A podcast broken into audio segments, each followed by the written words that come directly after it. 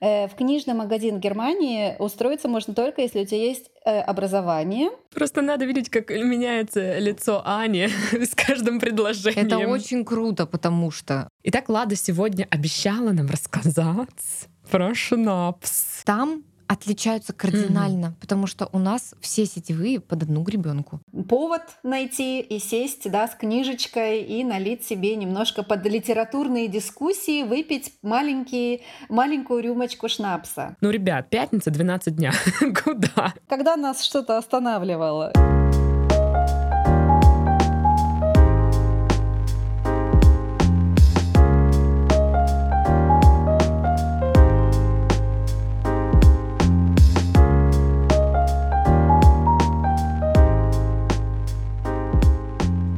Вы слушаете подкаст «Книги и вино» в студии Дарья.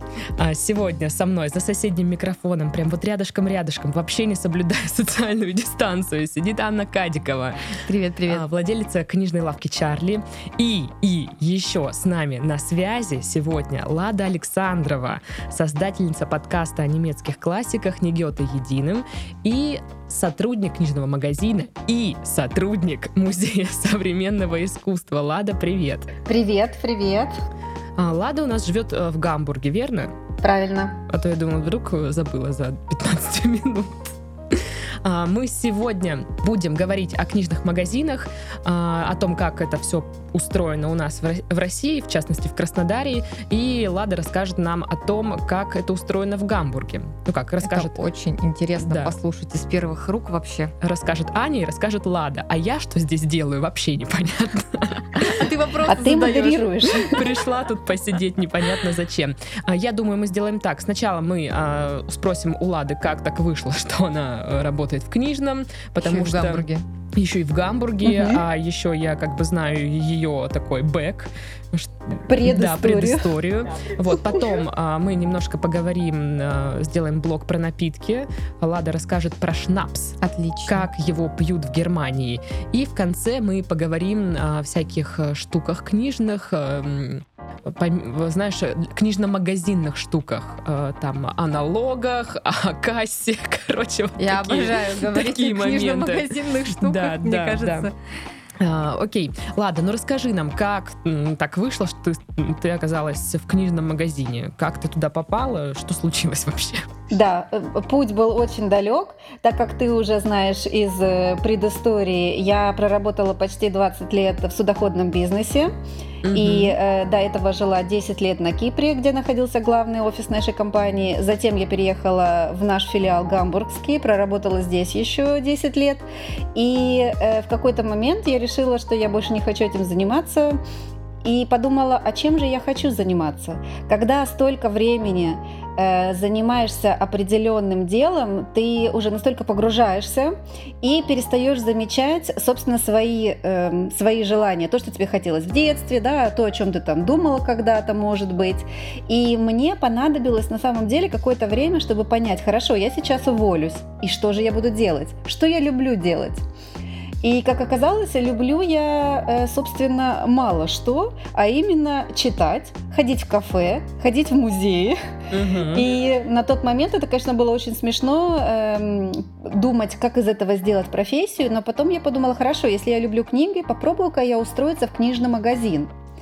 И вот тут началось самое интересное, потому что, я не знаю, вот, наверное, Ане будет интересно, э, в книжный магазин в Германии устроиться можно только, если у тебя есть э, образование, э, трехгодичное, которое так и называется. Лицо Ани надо видеть. Да, которое так и называется, значит, буххендля, что в переводе э, сотрудник книжного магазина, то есть книжный Чудеса. консультант. Представляешь? Это что-то очень крутое. Я бы с удовольствием сходила на такое образование, честное слово.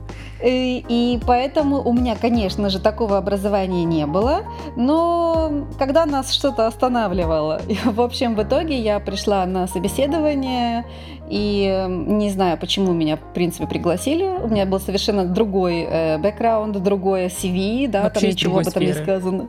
Да, но я написала там на три листа А4 э, мотивационное письмо о том, как я люблю читать и что я там вообще просто живу с книжками в обнимку, и я стану вашим лучшим сотрудником, даже получше тех, которые учились. Ну, это, видимо, был такой немножко загон, но, видимо, это да, как-то сработало. Меня пригласили на интервью. На интервью я была сама собой, не выделывалась особо, сказала, что хочу работать, и все. И вот так оказалась в книжном магазине. Без, без специального немецкого образования книжного продавца. А мне просто интересно, вот э, как много людей идут и получают это образование. То есть есть ли в книжных Германии вот недостаток людей, поэтому они э, не сильно заморачиваются насчет того, что есть у человека специальные профессиональные книж... требования. Да. Как раз называется. наоборот. Как раз наоборот. Э, в Германии намного меньше книжных, чем э, сотрудников, которые бы хотели там работать.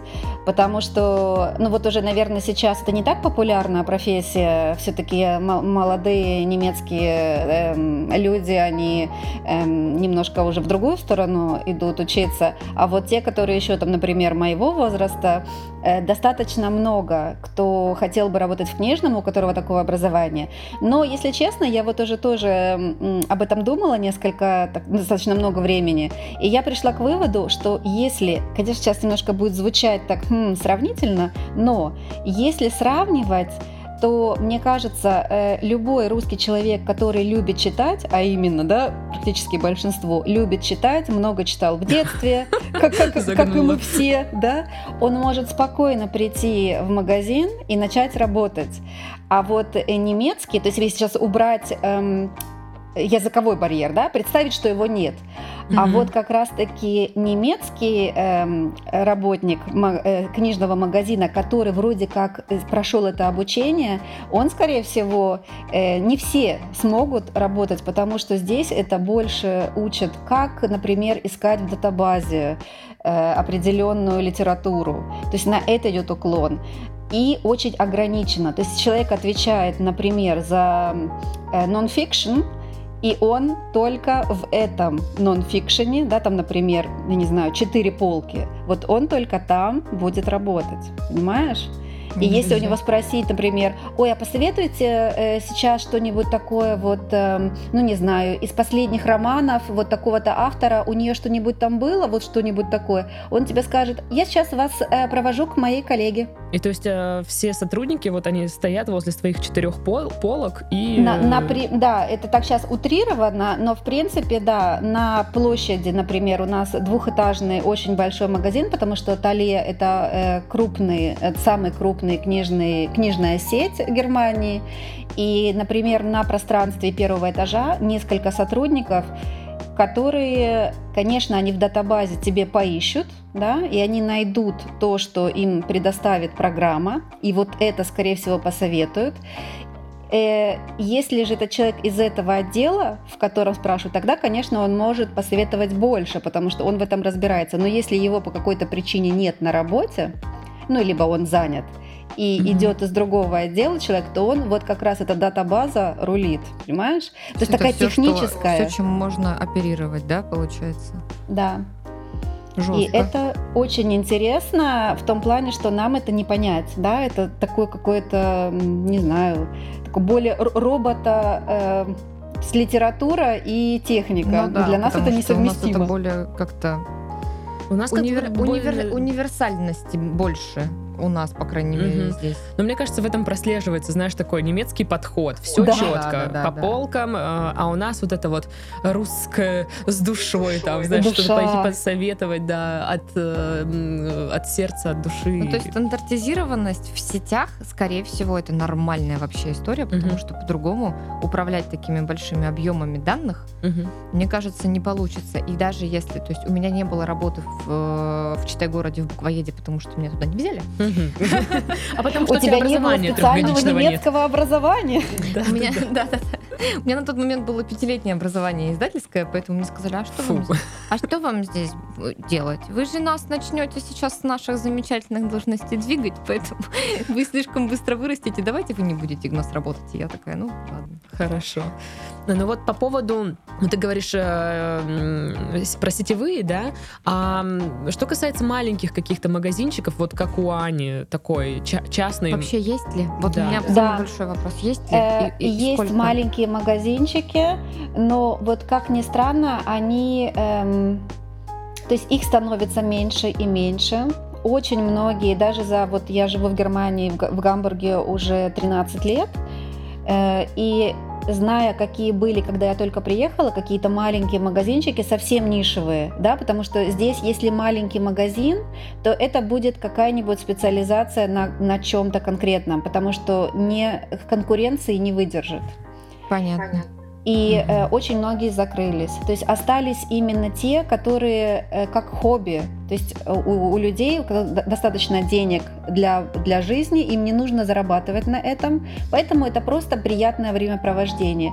У нас есть очень хороший э, маленький книжный магазин в э, таком районе, очень не знаю, как это сказать даже, я забыла это слово по-русски, но богатым звучит не очень, но вы поняли. В элитном? И, да, в элитном, именно. Думаю, какое же обычное слово русские используют слово, да.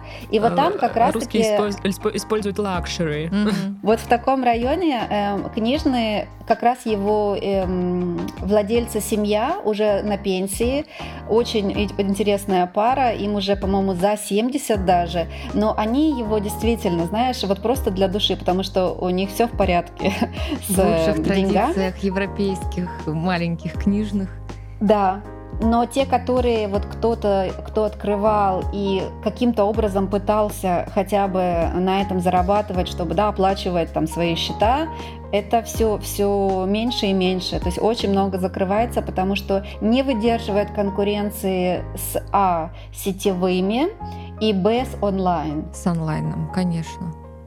Слушайте, ну неужели такие хорошие, прям сетевые, что они прям... Э... А вот ты не поверишь. Просто ну, я не деле... знаю, что я вижу, когда я захожу в сетевой, там ничего для меня интересного. Родная, ну мне вот интересно сейчас, что Лада скажет, потому что все друзья мои, которые я, к сожалению, еще мало выезжала, но все, кто приезжают в Турцию, в Европу, они говорят о том, что э, сетевые магазины там отличаются кардинально, mm-hmm. потому что у нас все сетевые под одну гребенку. У нас вот есть есть один такой вот, читай город или буквоед условный в Москве, и под его копирку делаются абсолютно всех, без учета региона, без учета там, у них нет лица, они все одинаковые. То есть абсолютно. все, что ты купишь в Москве, ты это можешь абсолютно купить точно. в Краснодаре, в Сибири да, где-нибудь. Да, да. Будет разница только в, в объемах. Угу. То есть в Москве, естественно, они больше, в Краснодаре они поменьше, но тем не менее трехэтажный супермаркет у нас здесь тоже есть, и он совершенно не отличается с ассортиментом от того, что есть в Москве, в Петербурге, в Буквоеде и так далее. Угу. Поэтому они все, ну то есть они безлики совершенно. Как по скрипту, короче. Абсолютно, копипаст. И этим отличается. То есть если зайти в одну сеть, там в Британии, предположим, то у них каждый магазин этой сети, в зависимости от регионов, в, в, в зависимости от района, в котором uh-huh. он находится, он будет другой. Он будет с другим ассортиментом, он будет с другим, э, как бы визуально, да. Он будет с другими, со своими, значит, какими-то маленькими специалистами, которые там работают. Это так прикольно. И вот хочется посмотреть, конечно, как работают сетевые, потому что вот в Турции, да, допустим, в Стамбуле, даже сетевой магазин максимально приближенный вот к тому, что мы привыкли видеть к независимым книжным магазинам. Угу. Атмосферу, там, чтобы все было красиво, чтобы были какие-то необычные книжки, чтобы были люди, которые будут с горящими глазами тебе об этом рассказывать. Вот э, мне эту э, информацию привозили из, из Стамбула, и я теперь мечтаю туда съездить, думаю, боже, посравнить. Только я теперь мечтаю. Вот. Ладно, так, девушки, приезжайте, так? приезжайте э, в командировку в сетевой магазин в Германии. В командировку, прошу заметить. Кстати, да, ты, ты права. Я вот сейчас просто пока слушала тебя, представляла, потому что я никогда не задумывалась об этом, в этом, об этом в таком ключе. Э, например, Талия, естественно, так как это самый большой э, сетевой магазин, конечно, там более-менее э, похоже, да, там, ну, это должно придерживаться какие-то там, да, вывеска, да, что-то еще. Фирменный стиль, конечно, э, Более-менее похоже. Но эм, то, что одинаково везде, в каждом магазине, независимо, что это за город, или страна, потому что, например, в Австрии тоже есть.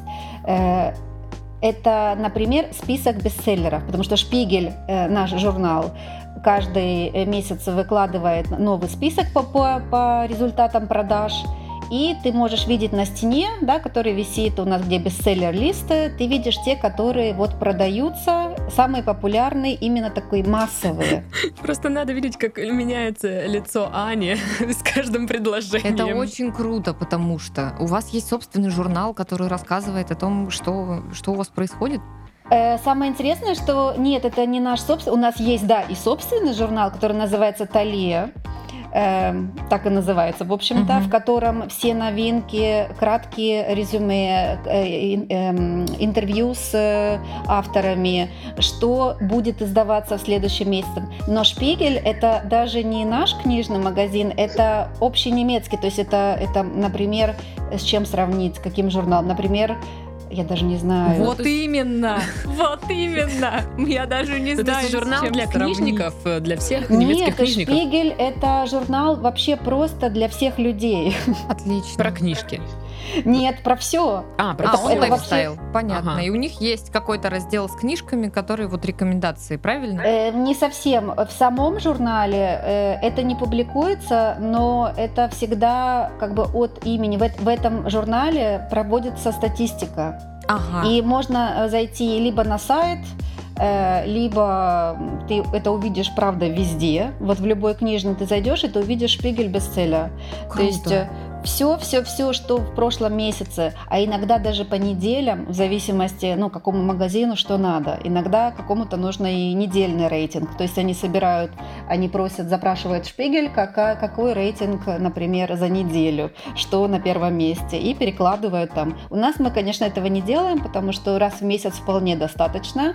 Угу. И в зависимости от результатов, то есть это получается такое массовые, да, то, что массово продается. Ага. Но все остальное в зависимости от района. Потому что, например, э, район, в котором я работаю, он очень сильно отличается, к примеру, от какого-то другого района, который находится, там, я не знаю, эм, где-то совсем на другом конце города. На окраине, и, может быть. Да, на окраине, где, конечно, не будет, например, пользоваться какая-нибудь там бизнес-литература, например, спросом. Ее там и меньше. Ее, конечно, всегда можно заказать прямо в магазине, да, онлайн, и тебе там на следующий день при, при, пришлют домой. Но будет больше, например, романов, которые э, помогут тебе отвлечься, к примеру. Это я сейчас, конечно, тоже утрирую, но чтобы донести мысль. У нас, например, в районе, где я работаю, очень эм, хорошо идет э, и нон-фикшн, потом идет очень хорошо э, литература о здоровье то есть все, что связано со здоровым образом жизни, с там 7, э, ну, условно, да, 7 минут здоровья в день, эм, как функционирует наш организм, э, какая диета в плане не ограничить себя, да, а правильное питание для определенного стиля жизни. То есть вот такая литература очень востребована, что я думаю в другом, например, районе, ну не совсем интересно будет. К сожалению, нет э, какой-то единой э, истории, которая могла бы рекомендовать, да, рекомендационного какого-то ресурса, который бы считал там за нас что-то, какие-то продажи и так далее. А, но просветительская работа, вот это ведется у нас в основном на добровольных началах. Ведется блогерами, ведется книжниками, ведется mm-hmm. редакторами.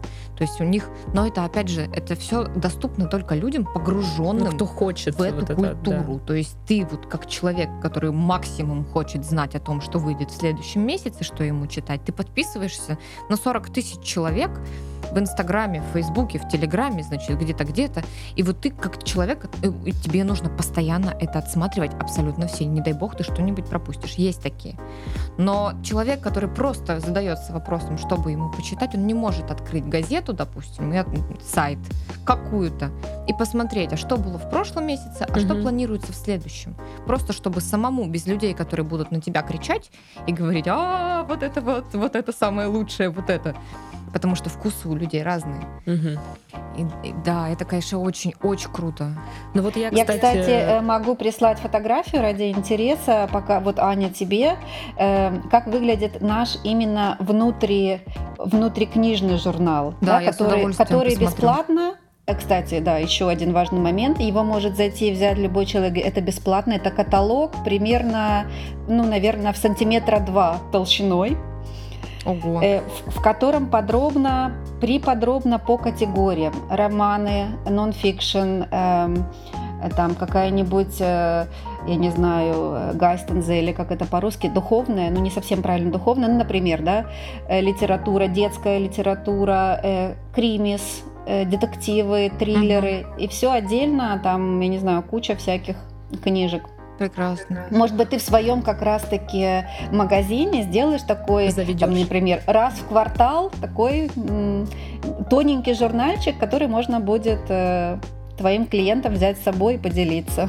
Прекрасно. Я об этом не думала, кстати угу. говоря, но за меня подумали. Между прочим, у нас есть замечательный книжный магазин «Подписные издания» в Петербурге, угу. один из самых больших и известных.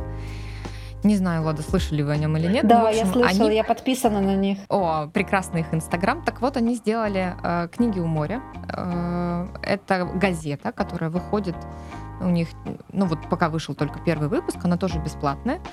И тоже они там публикуют. Но они сделали вот такой максимально, из-за того, что, опять же, нехватка да, каких-то рекомендательных ресурсов, они сделали и рецензии, они сделали и обзоры, они сделали и публикации каких-то новых переводов. Там mm-hmm. Салли Руни какой-то, значит, неизвестный ее рассказ не переведенный. Они перевели Ого. специально для этого, значит, они берут интервью с, э, там, с, ну, с какими-то медийными, да, личностями сферы именно с авторами, с редакторами, там, с, с кем-то еще. И, в общем, это очень круто. Они, мне кажется, одни из первых, кто сейчас сделал это бесплатно. А есть проблема, потому что, ну, понятно, что не каждый книжный может себе это позволить, просто потому что очень дорого печатать. Да, да малотиражные издания у нас, в принципе, полиграфия стоит каких-то баснословных денег, поэтому если ты не печатаешь миллион, то тебе это просто вообще Особенно если ты это бесплатно распространяешь, ты 30 раз подумаешь, как бы. Стоит зачем? ли оно того? Есть ли у тебя на это ресурс, и что ты хочешь этим сказать? Ну, вообще, как рекомендательный, э, какой-то вот собственный рекомендательный журнал, это просто супер круто. Мне, ну, мне кажется, вот ну, для меня лично, я понимаю, что мне было бы очень удобно там в кайф зайти к тебе, взять вот этот вот, э, не знаю, буклетик, каталог, полистать его и уже понимать, что я не просто захожу, типа, а, книжки, а уже как бы в голове какое-то понимание есть, что вот здесь вот это про это, вот это про это, и сейчас я могу быстренько прикинуть, вот что мне сейчас интереснее, угу. и уже осуществить свой выбор. Но есть еще проблема в том, что у нас проблема, конечно, не у вас, Лада, у вас все прекрасно. Потому что сеть заранее знает э, свой ассортимент. То есть они знают, что они будут закупать. Да, я же правильно говорю? Ну, да, мне, мне да, так кажется, конечно. по крайней мере. То есть вы должны, по идее, представлять план закупок там на какое-то время, что вот приходят новинки, что есть вот это, можно порекомендовать вот это, вот это, и точно сказать сроки. Я, допустим, да. у себя в Краснодаре, будучи, я даже сроки вот уже заказанной поставки не могу сказать, когда оно там приедет из Москвы. Потому, потому что ты не можешь повлиять на время да, доставки. Абсолютно. Я не могу повлиять на время там, ответа на почту, пока mm-hmm. мне ответят менеджеры mm-hmm. из Москвы. Я не могу, там, пока деньги дойдут, пока это, это очень долго все. То есть у меня в среднем, если заказ прошел там 6 ноября, вот на примере, да, ближайшем, да. мне отгрузку сделали только сегодня, сегодня 20 Угу. Сказать человеку точно, когда у меня будут эти книжки и какие, и на что мне хватит денег. И что сейчас есть. Бывает такое, что мы не знаем, что есть в наличии у издательства, потому что приходит прайс, а приходит тебе, ты заказываешь как бы книги, а по факту тебе приходит другой набор, потому что они забыли тебе сказать, что есть какие-то, что у них закончились тиражи или там что-то еще. То есть неорганизованность у нас, потому что ты с каждым издательством работаешь напрямую, отдельно, с каждым договариваешься, с каждым, значит, пляшешь. Люди, которые вот тебе нравятся, все зависит очень от личного отношения, в том числе. Человеческий фактор у нас в России никто не отменял ну, никогда. Вот я представляю этот каталог, когда там, допустим, картинка, да, изображение книги, и ты пишешь, что она будет в нашем магазине в будущем в один из дней. Да, да, это, конечно, да. Или к моменту, когда ты отпечатал этот тираж, она закончилась у тебя, и ты такой, ну, отлично, Либо дорисовывать что-то придется, наоборот. Склеивать. Вот. Окей. Ты знаешь, мне так, кстати, очень эм, твоя фраза, вот, Аня, эм, о, о внимательности к покупкам книг, книг, э, она меня прям, ты знаешь, э, э, заставило задуматься, и я до сих пор вот кручу в голове это внимательно. И ты знаешь, мне кажется, это потому, что книги в Германии стоят очень дорого. Может быть, в этом причина? Потому что взять для примера, вот сейчас вышла буквально, вот у нас вчера, э, новая книга Барака Обамы. Да. Я не знаю, как, как ее на русский переведут. Эм, и она, она очень толстая, она у нас стоит 46 евро. Угу. Можно мне пересчитать на рубли, я не знаю. Конве- конвертер, конвертер, ща. 46 евро, да, да, ты говорила? 46 евро, да. Я, кстати, тоже не очень э, вот в сколько, какой курс, я не, не совсем не знаю. У нас есть Google, к счастью. Слава, слава Гуглу. Да, да. Пока Дарья считает, угу. я пока продолжу. И э, еще у нас такой момент. Кстати, было бы интересно послушать, как у вас э, в России. У нас очень мало книг в твердой обложке, потому что это очень дорого. Угу. У нас примерно 70% всех книг это мягкие обложки, то есть покетбуки. Они могут быть не маленькие, они могут быть большие, да, вот которые вы, как А4, они могут быть там в А5, могут быть разные, как по Pocket маленький, мини, так и Pocket там large. Э, но они все в мягких обложках, потому что это э, дешевле. дешевле. Да, и даже наши покетбуки, они все стоят в среднем 12-15 евро. Э, сейчас тоже... Так, на секундочку, 46 евро – это больше 4000 рублей. Вот. А 12 – это, ну, 1000-1100. Вот скажи мне по ценам, это, это дорого или это э, в, в России тоже такие цены? Ну, для России это овер дорого. Короче, да, отвечая на вопрос по поводу, э, соотнес... конечно, нет. Конечно, у нас намного дешевле книга. То есть в среднем сейчас книжка, э, если мы возьмем ну ладно, сейчас индексация прошла уже, поэтому я буду говорить о том, что у нас есть. Э, мягкая обложка это от 300 рублей до, ну, если это прям совсем pocket, э, до pocket а, ну, более такого, значит, луха, лухаря. Да, более luxury, luxury pocket а, ну, там, до 800 рублей, может быть. Ну, это прям уже твердая, прям много. Твердая обложка. Это будет, э, ну, то есть 800, это прям приличный, прям, да, да, такой да. мягкая обложка, но она прям супер. Она с иллюстрациями, она огромная по объему, она там толстенькая, все красиво сделано, там на мелованной бумаги на какой-нибудь, не знаю. Если брать твердую обложку, у нас дело в том, что есть технология печати же, вот этой быстрой печати, так называемой, печать по требованию, uh-huh. print on demand. Там твердая обложка тоже есть, поэтому даже небольшие объемы можно печатать ну, по более или менее приемлемой цене. Окей. Okay. И они тоже идут там, некоторые от 350 рублей, то есть если она uh-huh. тоненькая в твердой обложке. То есть там... 350 э, рублей, даже 800 рублей, это сколько у нас получается? В евро. Э, в евро. Так, заново открываем. То есть, конечно, уже понятно, что э, разрыв ценовой очень серьезный. Итак, 350 рублей это почти 4 евро. Ха, а 800, да, 800 мы смотрим. А 800 8. это 8 евро, ну почти 9. 9. Да. 9 евро. И 800 считается здесь уже это такой уже самая, очень самая приличной высь. книжкой. А, полторы тысячи стоят книжки уже премиум сегмента. От полутора тысяч до трех, до четырех. Три-четыре это начинаются альбомы по искусству, чтобы вы понимали. Уже, уже такое подарочное даже подарочное, больше куда-то. Подарочное, что-то очень такое большое, красивое. Вот у меня вчера купили книжку искусства с 1900 года. Угу. Одна из самых больших и дорогих книжек у меня в магазине. Она стоила 5 что-то там с чем-то тысяч. Угу. Это книжка, которая год будет у тебя стоять в магазине, да, но потом да. кому-нибудь она обязательно приглянется. Так вот, вот эти самые, значит, 50 евро, это книжка, которую ты, ну, она прям растянутая во времени, то есть ты будешь ее читать, она энциклопедия, огромное искусство с 1900 года. То есть там прям все-все-все, что можно было представить. И, конечно, она вот премиум-премиум, прям супер. И она стоила? И она стоила около 50 евро, то есть 5000 около рублей. Около 50 евро. Да, вот такие книги, которые у нас продаются, они могут стоить и до 100 евро.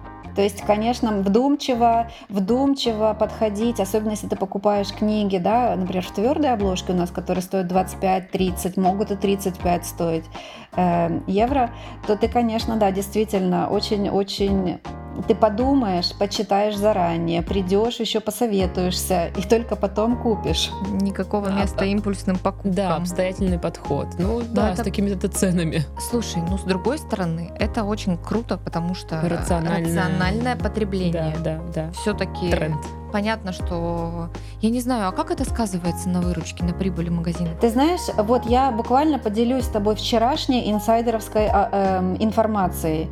Как раз вчера была короткая такая э, короткое собрание, пятиминутка, и э, сейчас очень многие магазины, даже наших, наши филиалы, они ну, в не очень хорошем состоянии, потому что COVID, многие сидят дома, не ходят по магазинам, не покупают. Наш филиал, э, например, сейчас, мало того, что он не падает в сравнении до коронных времен, он даже еще сейчас находится вот за последний месяц, как ни странно, выше этой черты. То есть э, люди приходят в магазин, покупают сразу по 5 книг, а мы сейчас на минуточку, это в районе 100 евро, угу. да, то есть 70-100 евро средний чек, и уходят. То Чтобы есть можно сказать, надолго. да, да, именно. И, э, например, примерная примерная выручка ежедневная, ну, может быть в районе э, средняя такая 15-20 тысяч евро. А у меня, чтобы ты понимала, 15-20 тысяч рублей – это очень-очень хороший день. Прям это прям удачный. супер удачный день, когда было тепло, видно сухо, куча людей, выходной обязательно угу. или что-то такое, либо супер бомбовая новинка. 15-20 тысяч рублей для меня это очень-очень хорошая выручка. Угу. Вот. Вот и получается, да, как бы сцены понятно, это одно, э, потому что дороже, но еще, видимо, они влияют на то, что ты придешь и купишь. И, как, если как ты, ты уже придешь, будешь? ты точно да. купишь. Ну, наверное, вот, еще вот и Краснодар момент. это тяжело сравнить, как ну, конечно, два конечно. населенных пункта разные с разным уровнем жизни. Конечно, конечно. Мы, Но в целом, мы если обязательно делаем тенденции... на эту скидку. То есть мы можем говорить о том, что, ну, в принципе, мы равно, ну, вот равнозначно да, выходим. Но я тоже заметила, у нас, правда, во время локдауна вообще нельзя было выходить из дома. У нас был жесткий очень. Ты там из, из, вроде как э, из окна книги, да, передавала? А, у нас была история с тем, что я перед самым карантином я почувствовала, как будто что его введут. Э, нельзя было выходить из дома вообще никому, и я перевезла книжки домой. То есть я 50 коробок просто за один вечер собрала, погрузила на грузовую машину и перевезла. Вот мне показалось, что так будет лучше. Потому что Ты мои, прям молодец. Мои сотрудники сели на самоизоляцию, у нас закрылись бары в центре, соответственно, люди перестают ходить на работу, 50% всех ушло на, на удаленку. Ну, мне как бы сидеть и каждый день ездить на работу в общественном транспорте тоже так себе. Я ну, такая, ну такое, ну ладно. Да. Ладно, хорошо. У меня просто в соседнем подъезде дома есть э, пункт выдачи и пункт приема посылок, поэтому мне удобнее из дома будет это собирать. И я, в общем, в каком-то коматозе. Красная пелена перед глазами, я, значит, собираю эти книжки, думаю, господи, что же я возьму с собой? Беру, значит, все, что попадается под руку. И потом закрывают всех на жесткий карантин, и я целый месяц торгую из дома. Вот я по, по городу какие-то посылки, люди с такими запросами потрясающими приходили, что а можно, пожалуйста, вот нам книгу сюрприз, книгу в мешке, собираем на определенную сумму с определенным запросом, как бы. Вот у меня в Москве есть родственники, друзья, родные, которые попали там в, в плохую ситуацию, которые потеряли, потеряли работу, потеряли веру, потеряли силы, все потеряли, подберите им книжек.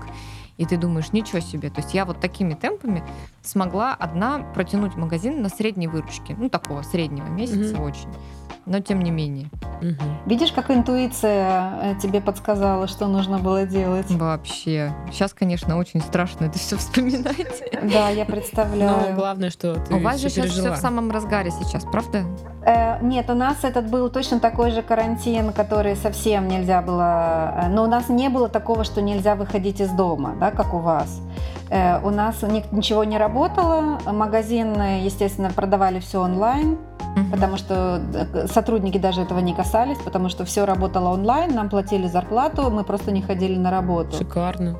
Да, да. Отлично.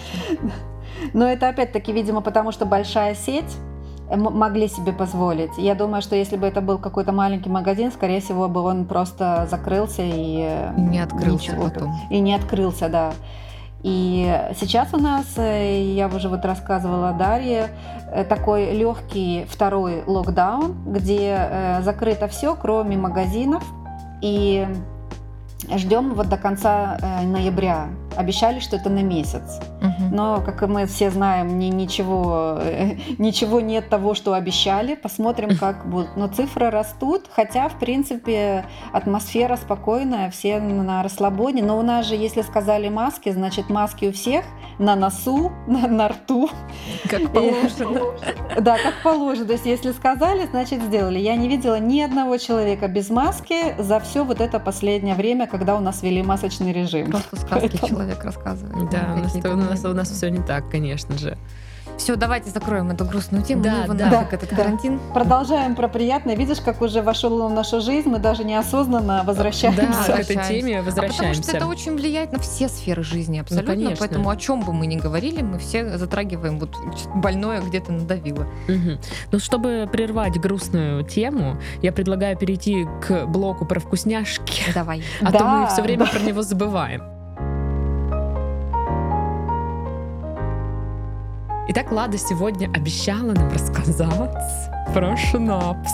Про шнапс. Никогда не пила шнапс. К сожалению, и сейчас во время подкаста нет возможности его продегустировать. Ну, ребят, пятница, 12 дня. Куда? Да. Да, действительно. Выбрали не пиво, ну, типа Германия, там часто пьют пиво, решили, что нужно что-то необычное, что-то свеженькое, как-то вот разнообразить все-таки э, пивно-винную Наши тему. пивные будни. Да, да. А, расскажи вообще, что там, как обстоят дела со шнапсом, как его пьют, где делают и да, где его купить. Итак, шнапс. Начнем э, с того, что э, само слово шнапс в переводе со старонорвежского означает пить залпом. Угу. Поэтому изначально шнапс это очень маленькая рюмочка, очень красивая, дутая. И ее вот одним залпом э, выпивали. Сейчас не так много людей пьют шнапс, но тем не менее это всегда такая немецкость. И это всегда интересно какой-нибудь очень хороший эм, повод найти и сесть да, с книжечкой и налить себе немножко под литературные дискуссии, выпить маленький, маленькую рюмочку шнапса. Тяпнула и Гёте пошла читать. Идеально, идеально. Да, и Гёте сразу заходит, и Вертер уже не такой зануда, да, и, и Фауст, в принципе, уже ему ничего искать не надо. И Мефистофель свой человек. Жизнь наладилась. Действительно. Э, вот. Шнапс я попробовала первый раз еще, наверное, лет, не знаю... Пять? Двадцать. Лет 20 назад мы были просто в гостях. Э, это, по-моему, еще даже, да, это было на Кипре. Э, мы пришли в гости к немцам, к, моим, к, моим, к моему коллеге с его женой, потому что у нас коллектив был очень... Эм, такой меж, меж как, как сказать, междунациональный? Интернациональный. Нет, интернациональный, о господи. Прошу прощения. Это нормально. Да, у нас был интернациональный э, коллектив, и вот как раз я там впервые попробовала шнапс. Угу. Как я сейчас уже понимаю, э, это был зерновой шнапс потому что шнапсы тоже отличаются. Некоторые делают из э, зерновых культур, либо картофеля, и из фруктов, то есть фруктовые или ягодные ну, шнапсы. Я думала, что они все либо фруктовые, либо ягодные. Я никогда не встречала там картофельный шнапс. Да, а вот есть, и, кстати, вот зерновые, да, из, из, из ячмень или любые другие зерновые культуры, вот из них тоже делают шнапс, и мужчины любят зерновые шнапсы, а женщины, ну, естественно, потому что вкус намного мягче, намного ароматнее и приятнее, э, фруктовые. И вот потом уже буквально, наверное, лет, э, да, года, наверное, 4 назад я попробовала фруктовый шнапс. Это малиновый. Это было очень вкусно, конечно, сладковато и приторно, но э, из-за того, что ты пьешь совсем чуть-чуть, это как раз для этого э, количества самое то. И как мы пьем э, шнапс?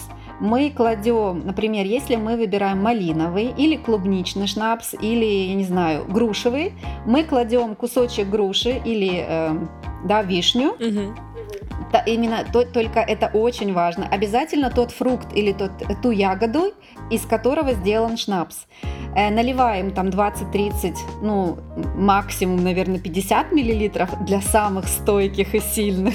Угу. И э, вдыхаем аромат, выпиваем залпом э, напиток и заедаем вот этой э, кусочком груши, либо, либо вишенкой. Господи, и вот это значит, мы... просто сейчас. Да, ты знаешь, у меня тоже, несмотря, несмотря на то, что я, в общем-то, как бы не думала совсем о том, что я хочу выпить шнапса, но я сама себя слушаю и думаю, м-м, действительно, сейчас бы не помешало. И еще также номер два важный момент – Зерновые шнапсы нужно пить сильно охлажденными, да, то есть они должны быть очень холодными, а ягодные шнапсы, ну, либо фруктовые, нужно пить комнатной температуры и чтобы они были не, то есть не ниже 18 градусов. Почему? Потому что вот эта сладость и фруктовость, если она ну, уже становится холодной, она теряется, ты ее не чувствуешь. Получается у тебя просто такой вкус, вкус теряется. А вот у эм, как раз-таки зерновых наоборот, получается, это как это эффект Угу. И мне было тоже это очень интересно узнать. Слушай, а вот э, шнапс, он э, газированный или нет? Потому что нет, шнапс звучит как швепс, и у меня сразу Нет, ассоциации. швепс это, это совсем другое. Э, шнапс, он вообще не газированный, угу. но в принципе ты и даже его, если разводят, потому что кому-то может показаться крепким, его разводят минеральной водой, но не газированной. То есть если, например, э, какая-то так на вкус тебе нравится, но слишком крепко, разводят либо соком фруктовым, точно таким же фруктом, из которого сделал шнапс, и э, либо минеральной водой не газированной обязательно, потому что если разведешь газированной, э, ну мы убьем шнапс на корню. Угу. Ну, то есть потеряются все. А сколько То есть потеряется сам Он шнапс, получится, получается, да? Да, получится какое-то, ну, что-то непонятное. Вот Аня спрашивает, сколько градусов э, в шнапсе? Э, градусов 30, 30 угу. градусов. Как настоечка. Ну, по сути, да. Как настоечка хорошее слово, потому что э, раньше Очень использовали хорошо. шнапс как лекарство, как микстуру. В принципе, как и егомайста, то же самое, да. Э, использовали как микстуру э, и э, после какого-то времени поняли, что на самом деле ну, очень вкусно, поэтому давайте просто пить. Но тут самое главное со шнапсом это один, максимум два, да, там по 20-30 миллилитров вот этих глотка. Если ты уже пьешь больше, то, кстати, очень э, это плохо очень влияет на здоровье. Конечно, звучит сейчас очень э, избито и странно, как будто алкоголь другой влияет очень хорошо. Но тебе становится плохо, тошнит, да? ага. тошнит э, из-за того, что слад... много сахара, сладость.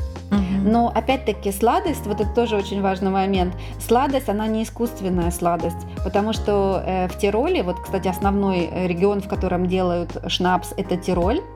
И его делают без искусственных дрожжей. Вообще хороший шнапс, не какой-то там ну, подделка или что-то. Правильный шнапс, он без искусственных дрожжей, без сахара, угу. и без ароматизаторов. То есть не добавляется ничего все, э, искусственного. Все бродит самостоятельно. Слушай, Аня, да. я думаю, что у нас все больше и больше причин отправиться в командировку да, в командировку. Мало того, что нас ждут книги, нас ждет шнапс. Да, слушай, ну я бы реально с кайфом бы съездила, мне так интересно посмотреть на книжные, вот просто Аня сказала, что сетевые сильно отличаются от наших сетевых, и мне хочется это увидеть. Хочется и шнапс попробовать, и вкусить вообще вот другую вот, культуру. Как только откроют границы, давайте будем думать о командировке. Будем называть вещи своими именами. Это деловая поездка. Итак, собираем да, донаты на командировку. Ребята, ну что, да, я, я съездила в деловую командировку по винодельням ага. края, все проверила. Отчиталась потом. Отчиталась, соответственно. Ну вот мы в Гамбург съездим, тоже отчитаемся да, потом. все пофоткаем, все вам покажем. Окей, ну... Очень интересно, на самом деле. Я почему-то все еще шнапс представляла как пивас. Действительно, мне казалось, что это сорт пива просто. А знаешь еще, кстати, момент, эм, я тоже этого не знала, но оказалось, что в Гамбурге и в Ганновере, это такие два, э, ну, видимо, потому что Гамбург портовой город, да, тут особо не церемонились раньше, шнапс разбавляли пивом. Эм, но, конечно же, лучше этого не делать, но именно потому, чтобы не тратить много денег да, на, на выпивку, побыстрее пьянеть. Э, но лучше, конечно, этого не делать, потому что эм, Э, получается очень такой сильный эм, замес, который, который, от которого тебе просто становится плохо, либо тебя рубит совершенно, да, то есть никакого уже... Лучше разбавлять, если крепко, то разбавлять минеральной водой или соком. А, предлагаю э, немножечко закругляться со шнапсом, потому что, угу. ребята, нервы не железные, а еще впереди рабочий день. Так что мы как бы свои рекомендации дали, точнее, такую мысль вам закинули, что можно попробовать что-то новенькое помимо а, стандартных э, ходыжей и кагора, я не знаю. Да. Вот, и поэтому перейдем к следующему блоку.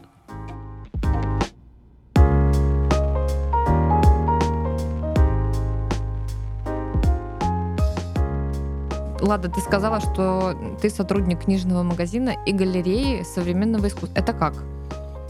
У вас это совмещенные? Нет, это не совмещенные. Э, э, музей современного искусства, который называется Дайхтохален, это сам по себе музей. Э, кстати, один из самых крупных Европы и музеев современного искусства.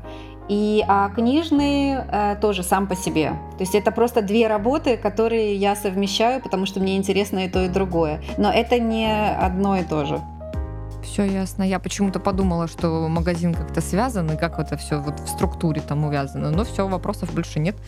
Ну как, как ну, в смысле, нет? у меня нет, а у Даши э, миллион. Ну расскажи мне, у Даши миллион. Я знаю, что тебя эти вопросы тоже интересуют. Очень. А, по поводу э, налогообложения. Да, Сейчас все книжники подключаются поближе.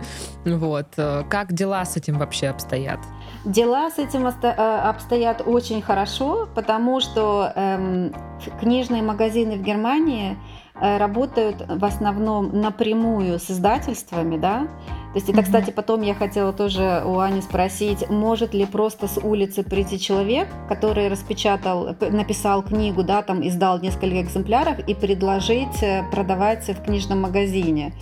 К сожалению, может. К сожалению. Ну да, зачастую у нас так... Э, так и делается? Очень нет. Я стараюсь этого вообще избегать, потому что качество тех книг, которые у нас печатаются самостоятельно, обычно достаточно низкое. То есть мне нужно нанять отдельного человека, который будет вычитывать, Еще вычитывать. И, провер... и проверять качество книги, которую человек сам принес, потому что э, те сервисы, которые предлагают печать самостоятельную и издание да, самостоятельное, они редко предлагают что-то еще. То есть если у, автора есть деньги на то, чтобы корректуру, редактуру, да. верстку, э, художественное оформление и все, вот чтобы книжка была книжкой, да, а не просто текстом, который угу. затолкали в, в обложку. Э, если у него есть на это деньги, то эти издательские услуги такие сервисы предлагают. Но если денег нет, они печатаются в авторской редакции. Сами по себе. И, и вот могут тогда продавать что в магазинах. Да, и они пытаются, конечно, таким образом, напечатав несколько экземпляров, найти какие-то точки сбыта самостоятельно. Но у меня на это ни желания, ни ресурсов, потому что зачастую и уровень писательского мастерства потому что нет никакой э, предварительной э, как это, селекции. Да, вычетки, mm-hmm. ничего. Да, ни селекции издателя, ни вот никакого. То есть я мне для того, чтобы поверить в эту книжку, это я должна сделать. Да. Не издательство, которое должно заниматься этой работой, а я. И мне вот, как человеку, у которого больше 30 издательств, и угу. который отсматривает прайсы ежедневно, еще и этот поток брать, это, это вообще очень, очень сложно. Вариант. Да, э, Я почему спросила? Потому что, наверное, здесь в Германии у нас другая крайность, да, то есть вот опять от крайности к крайности, потому что у нас эм, и, либо это издательство, либо больше ничего. И даже если ты написал прекрасную книгу, да, и у тебя там все вот и вычитано, и у тебя были деньги на корректуру, потому что в издательство еще, естественно, не все, не все, ты не попадешь. Эм, Конечно. Потому что я так поняла, что издательства в России книжные, именно книжные, и издательства в Германии это разные издательства. Здесь это просто цари, да, вот остались вот в том понимании, как какие-то, я не знаю, Эм, старого образца, очень, очень классические, очень такие неповоротливые, и просто так ты туда не попадешь. Соответственно, э, почему мало современных авторов, даже очень талантливых? Потому что они не попадают в издательство, а книжные магазины в Германии сотрудничают только с издательствами. То есть Если книги приходят из издательства, они продаются. Если книги не приходят из издательства, значит не продается ничего. То есть никаких альтернатив грустненько как-то. Да, получается так. Конечно, э, ну, круп, здесь достаточно много крупных издательств, которые э, там, обеспечат много книжных магазинов, но мы таким образом возвращается, возвращаемся к вопросу э, о налогообложении. Естественно, все это протекает без сучка и задоринки, потому что на одной стороне это э, издательства, которые вот там, я не знаю, у них по 200-300 э, лет, ну, 200, угу. 300, может, я загнула, конечно, но вот те еще старые, которые там в 1800 каком-то году основанные. И это уже на таком автомате проходит, да, эти там э, сначала там были сколько, 16%, теперь их снизили до 9%, то есть 9% налог на книги. И плюс еще какие-то там, да, меж, ну, в зависимости у каждого издательства немножко отличается, но в принципе они все стандартные. Поэтому никто не занимается, даже в бухгалтерии в нашей, никто не занимается этими вопросами. Это все решается напрямую. Отлично, очень удобно. Угу. Мне кажется, а, да. Ну, слушайте, я тут вообще не знаю, вы сейчас э, рассказываете, а, я понимаю, что для меня это все. У нас, видишь, у нас вне зависимости от того, то есть для издателей у нас есть э, некоторые поблажки, это 10% НДС, то есть налог на добавочную стоимость. Угу. А, у нас, как у книжно, э, книжных магазинов, никаких э, нет. То есть мы не платим торговый сбор, и его вроде как собираются вернуть сейчас. Очень, очень мило. Как приятно. У нас очень много сейчас э, различных инфоповодов на самом деле в этом смысле, потому что а, недавно предложили, а, по-моему, Федеральное агентство связи предлагало, а, ну там вот в министерство, в министерство, значит, одно министерство спрашивает другое министерство, говорит, слушайте, а как мы вот, давайте попробуем вот маленькие книжные магазины, это получается малый и средний бизнес, сделать вот как-то им облегчить жизнь чуть-чуть, да, и там освободить от налогов или угу. дать им какие-то льготы или какие-то субсидии или напрямую субсидировать. Давайте что-нибудь поделаем в этом смысле. На что другое министерство большое и важное говорит, слушайте, ну в этом случае же нужно будет эти книжные магазины приравнять к социальному предпринимательству, а оснований для этого нет. Угу. И мы такие, все, ну ясно, ясно, понятно, спасибо за помощь, ребят. То спасибо помощи большое. никакой не будет. Ну, да, но более того, вот у нас федеральное, федеральное э, агентство связи и печати, и вот этого всего, Роспечать, э, Россвязь, они упразднены с сегодняшнего дня. Ого. Вот. То есть Сегодня у нас 20, это были люди, которые ноября. действительно, вот одни из немногих, которые считали какую-то статистику. То есть она не то чтобы была прям супер статистика, но хоть что-то. Вот были книжные, э, э, этот, господи, книжная палата. Угу. Книжную палату тоже, по-моему, простили уже. Ну, в общем, что-то у нас осталось, по-моему, одно, которое будет считать книжную статистику, а вот так вот просто от какие-то цифры хотя бы приблизительные, потому что не добьешься ни от, ни от кого сейчас ничего. Вот. А Федеральное агентство печати с сегодняшнего дня передает свои полномочия в другое министерство. Естественно, книжки, вот как бы приоритеты книжной культуры здесь понятны что это не приоритеты совсем. Угу. Ну, типа, что у нас сейчас куча других всяких проблем, э, и поэтому книги, ну, как бы там, как Ребят. бы там, да. Ну, Единственное, за что спасибо, за то, что вот признали книготорговлю и книгоиздание э, отраслью, наиболее пострадавшей от пандемии. Для того, чтобы доказать, что ты книготорговец или книгоиздатель, тебе нужно предъявить, естественно, аквет основной, угу. по которому дается тебе льгота.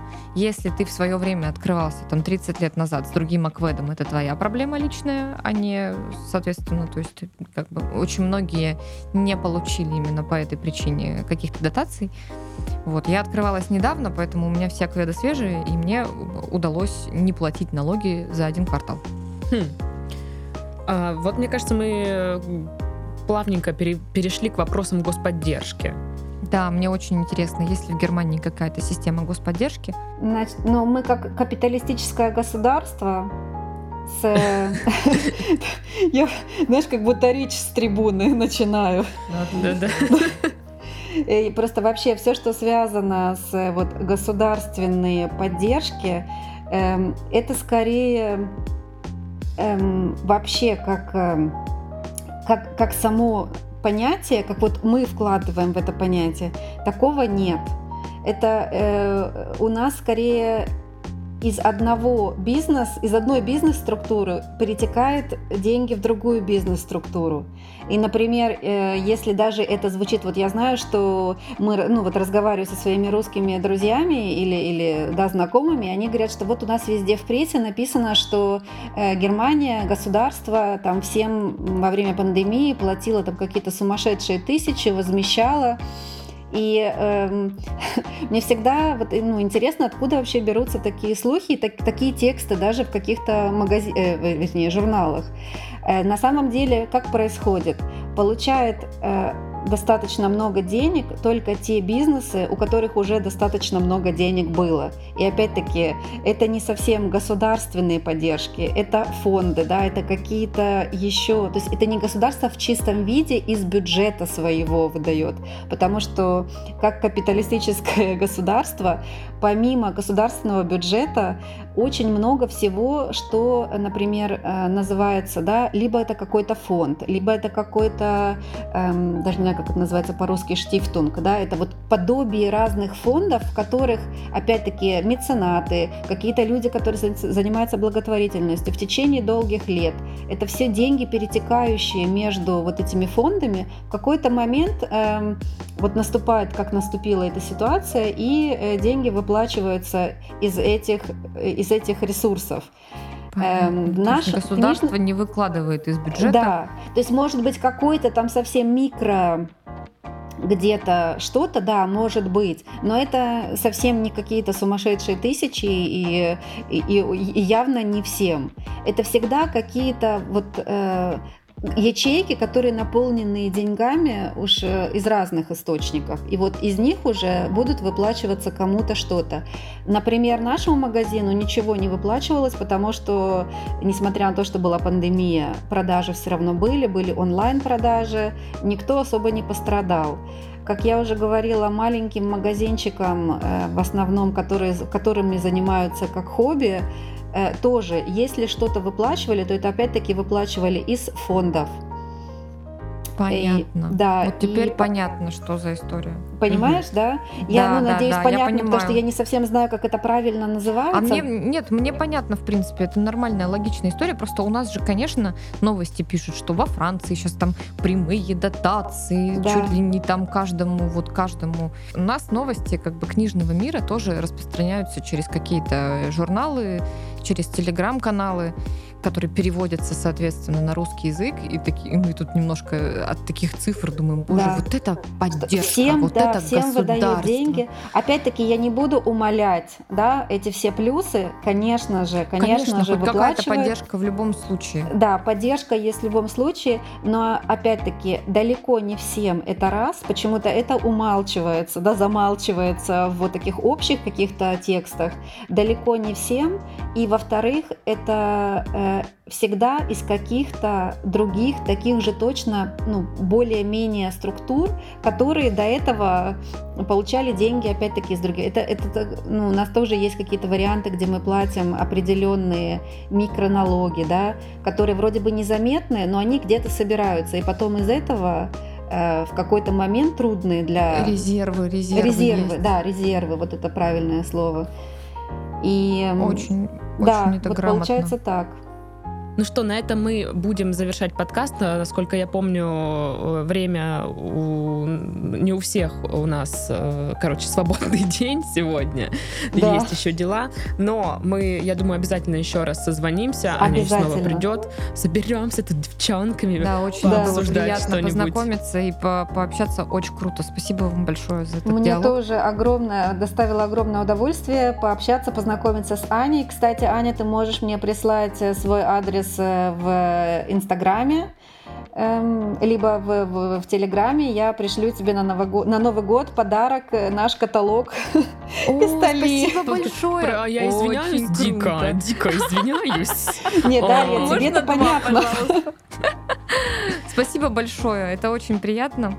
В общем, до э, встреч, да? Да, да. Короче, подытожим, что э, с Ладой мы, скорее всего, еще раз так соберемся здесь. И с Аней, соответственно, э, донатим нам на командировку. Гамбург. Да, в Гамбург. И ищем, где бы продегустировать шнапс. И вообще я бы всем рекомендовала, конечно, зайти, кто сейчас вот слушает и интересуется, зайти на сайт э, Ладиного магазина. Я все ссылки, кстати, оставлю Потому что я на, я на нем вчера была и думаю, боже, как это хорошо вообще. Как это хорошо. Глаза отдыхают. Глаза да, отдыхают просто у меня. Просто чтобы вы понимали разницу, вот, допустим, вы после этого можете зайти на сайт Чарли и понять большую разницу, когда ты делаешь на коленке и сам, и когда делает большая красивая Окей, сеть, короче, д- дополнительные материалы будут в описании да, подкаста. Да, чтобы визуализировать маленько. Да. И напомню, что сегодня с нами была Аня Кадикова, владелица книжной лавки Чарли, и Лада Александрова, создательница подкаста о немецких классиках «Не единым». А, ссылки, ссылку я оставлю в описании подкаста. И также Лада сотрудник книжного магазина и Музея современного искусства в Гамбурге. Всем до следующих подкастов, до скорых встреч. Всем пока-пока. Пока-пока. Пока. -пока. пока.